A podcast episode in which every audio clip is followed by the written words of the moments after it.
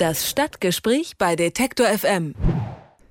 Im Zusammenhang mit der Kernenergie ist es wahrscheinlich die schwierigste Aufgabe, die Suche nach einem sicheren Endlager. Unter dem Titel Endlager gesucht startet heute in Kiel eine Veranstaltungsreihe. Ab 18 Uhr werden Bürger im Kieler Landtag über den Stand und die Problematik der Endlagersuche informiert. Die Veranstaltung ist bundesweit die erste von weiteren, vielen, die noch folgen werden. Organisiert wird das Ganze vom Bundesamt für kerntechnische Entsorgungssicherheit und Ziel soll sein, Bürger Bürgerinnen und Bürgern Ängste und Vorurteile zu nehmen. Aber ist das bei diesem Thema überhaupt möglich? Darüber spreche ich mit Bernd Voss. Er ist energiepolitischer Sprecher der Fraktion Bündnis 90 Die Grünen im Kieler Landtag. Schönen guten Tag, Herr Voss. Schönen Tag. Herr Voss, äh, Sie sind ja bestimmt dann auch dabei heute Abend bei der Veranstaltung in Kiel. Was erwarten Sie denn von diesem Auftakt? Naja, ich erwarte von dem Auftakt, äh, dass wir endlich einsteigen in die ergebnisoffene Suche, aktiv einsteigen und Bürgerinnen und Bürger beteiligen. Das ist ein Prozess, der ist seit Jahrzehnten im Grunde überfällig. Die Atomkraftwerke durften immer weiter laufen, weil man sich in der Vergangenheit auf Gorleben berufen hat als Entsorgungsnachweis. Äh, wir wissen, dass das äh, schon seit langem nicht mehr so ist. Und der zweite Grund, wenn ich den gleich anfügen darf, ist, wir haben das Problem im Moment durch Zwischenlager an den Atomkraftwerksstandorten aufgeschoben. Aufgeschoben bis 2040, 2045, dann laufen die Genehmigungen aus. Dass diese Genehmigungen begrenzt sind, dafür gibt es gute Argumente und die Kastoren äh, müssen irgendwo hin. Diese Zwischenlager haben keine Möglichkeit zum Reparieren und von daher wird es höchste Zeit, ähm, dass wir einen Standort spätestens 2031 auch haben. Gibt es denn ähm, nach Ihrer Einschätzung eine besondere Bedeutung, warum das jetzt ausgerechnet in Kiel startet oder ist das Zufall?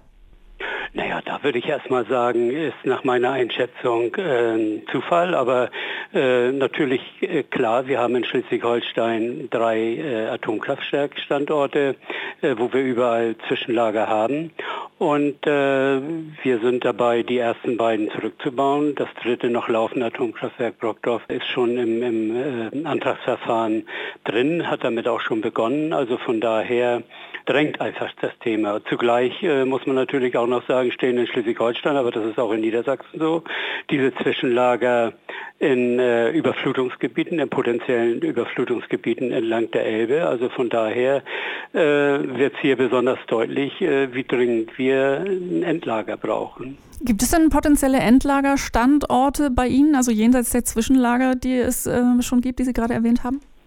Naja, wir haben ja im Grunde die sogenannte offene Landkarte und äh, Sie wissen ja auch, dass intensiv die äh, geologischen Daten, die zur Verfügung stehen, ausgewertet werden, um dann zu gucken, äh, welche Standorte äh, gehen. Dass mal immer wieder irgendwelche Standorte genannt werden, äh, liegt ja so ein bisschen in der Natur der Sache, aber grundsätzlich ist es eben ein offenes Verfahren und äh, wichtig ist wirklich, dass dieses offene Verfahren auch jetzt zügig vorangebracht wird, um dann auch zu einem Ergebnis zu kommen und die Bürgerinnen und Bürger mitnehmen.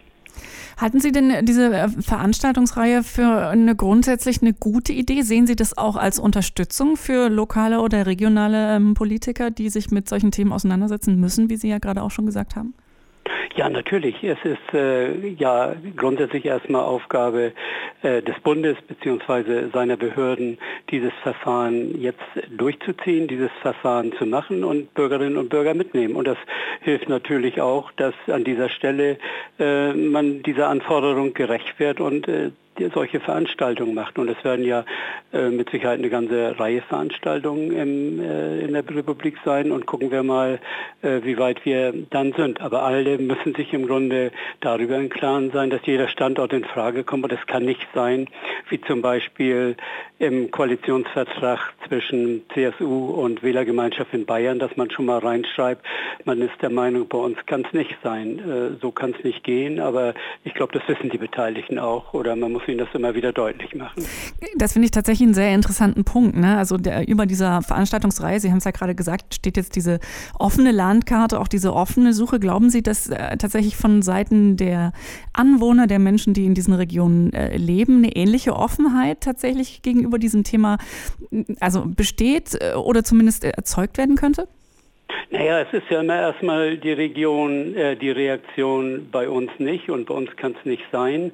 Ähm, das ist ja grundsätzlich völlig natürlich und man wird sich dann noch überlegen müssen, äh, wie man, äh, sage ich mal, mit solchen Regionen umgeht, die das trifft, wie man damit umgeht oder wie großräumig man Standorte aufkauft. Aber das ist jetzt alles Kaffeesatz, ähm, und alles spekulativ. Also von daher, äh, glaube ich, verbietet sich das auch so ein bisschen zu sagen, es könnte so oder es könnte so sein.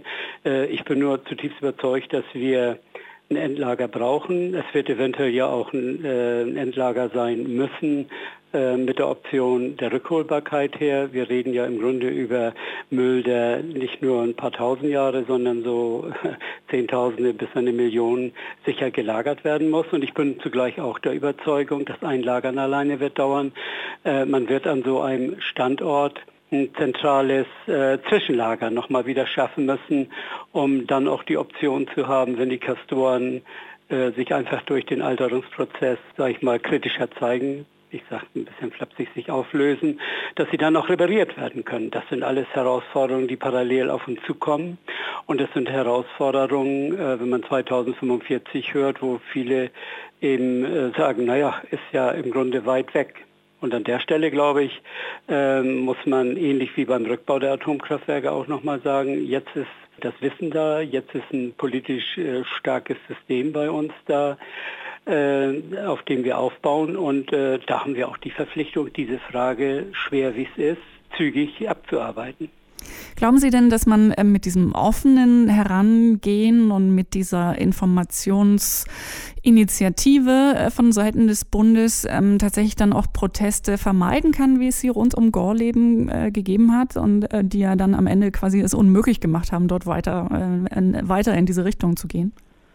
Naja, Gorleben ist ja, wenn wir da fast 50 Jahre zurückgucken, ist ja so ein spezieller Teil, sage ich mal, der deutschen Geschichte und äh, wie man Planungen nicht machen soll und wie man nicht rangehen soll und, äh, sage ich mal, auch äh, Bevölkerung und, und Menschen nicht hintergehen soll. Und von daher bin ich zutiefst überzeugt davon, bei anderen Planungen, aber insbesondere bei dieser Planung, äh, wie wichtig ein transparentes, offenes und ehrliches Herangehen ist, um, um dann auch entsprechend äh, die Menschen dafür zu gewinnen, dass es einfach so eine Lösung geben muss und man äh, hier etwas hat, äh, was nie hätte äh, so erzeugt werden dürfen, aber es ist nun mal da und es müssen Lösungen gefunden werden. Eine offene Landkarte, das soll Deutschland sein, wenn es um die Endlagersuche geht, sagt jedenfalls das Bundesamt für kerntechnische Entsorgungssicherheit. Nach dem Desaster in Gorleben wird jetzt nach einem neuen Endlagerstandort gesucht und eine Informationsreihe dazu startet heute in Kiel. Weitere Städte und Bundesländer werden folgen. Und über dieses Vorhaben habe ich gesprochen mit Bernd Voss vom Bündnis 90 Die Grünen im Kieler Landtag. Und ich bedanke mich ganz herzlich für Ihre Zeit und das Gespräch. Ja, vielen Dank auch von meiner Seite. Das Stadtgespräch bei Detektor FM.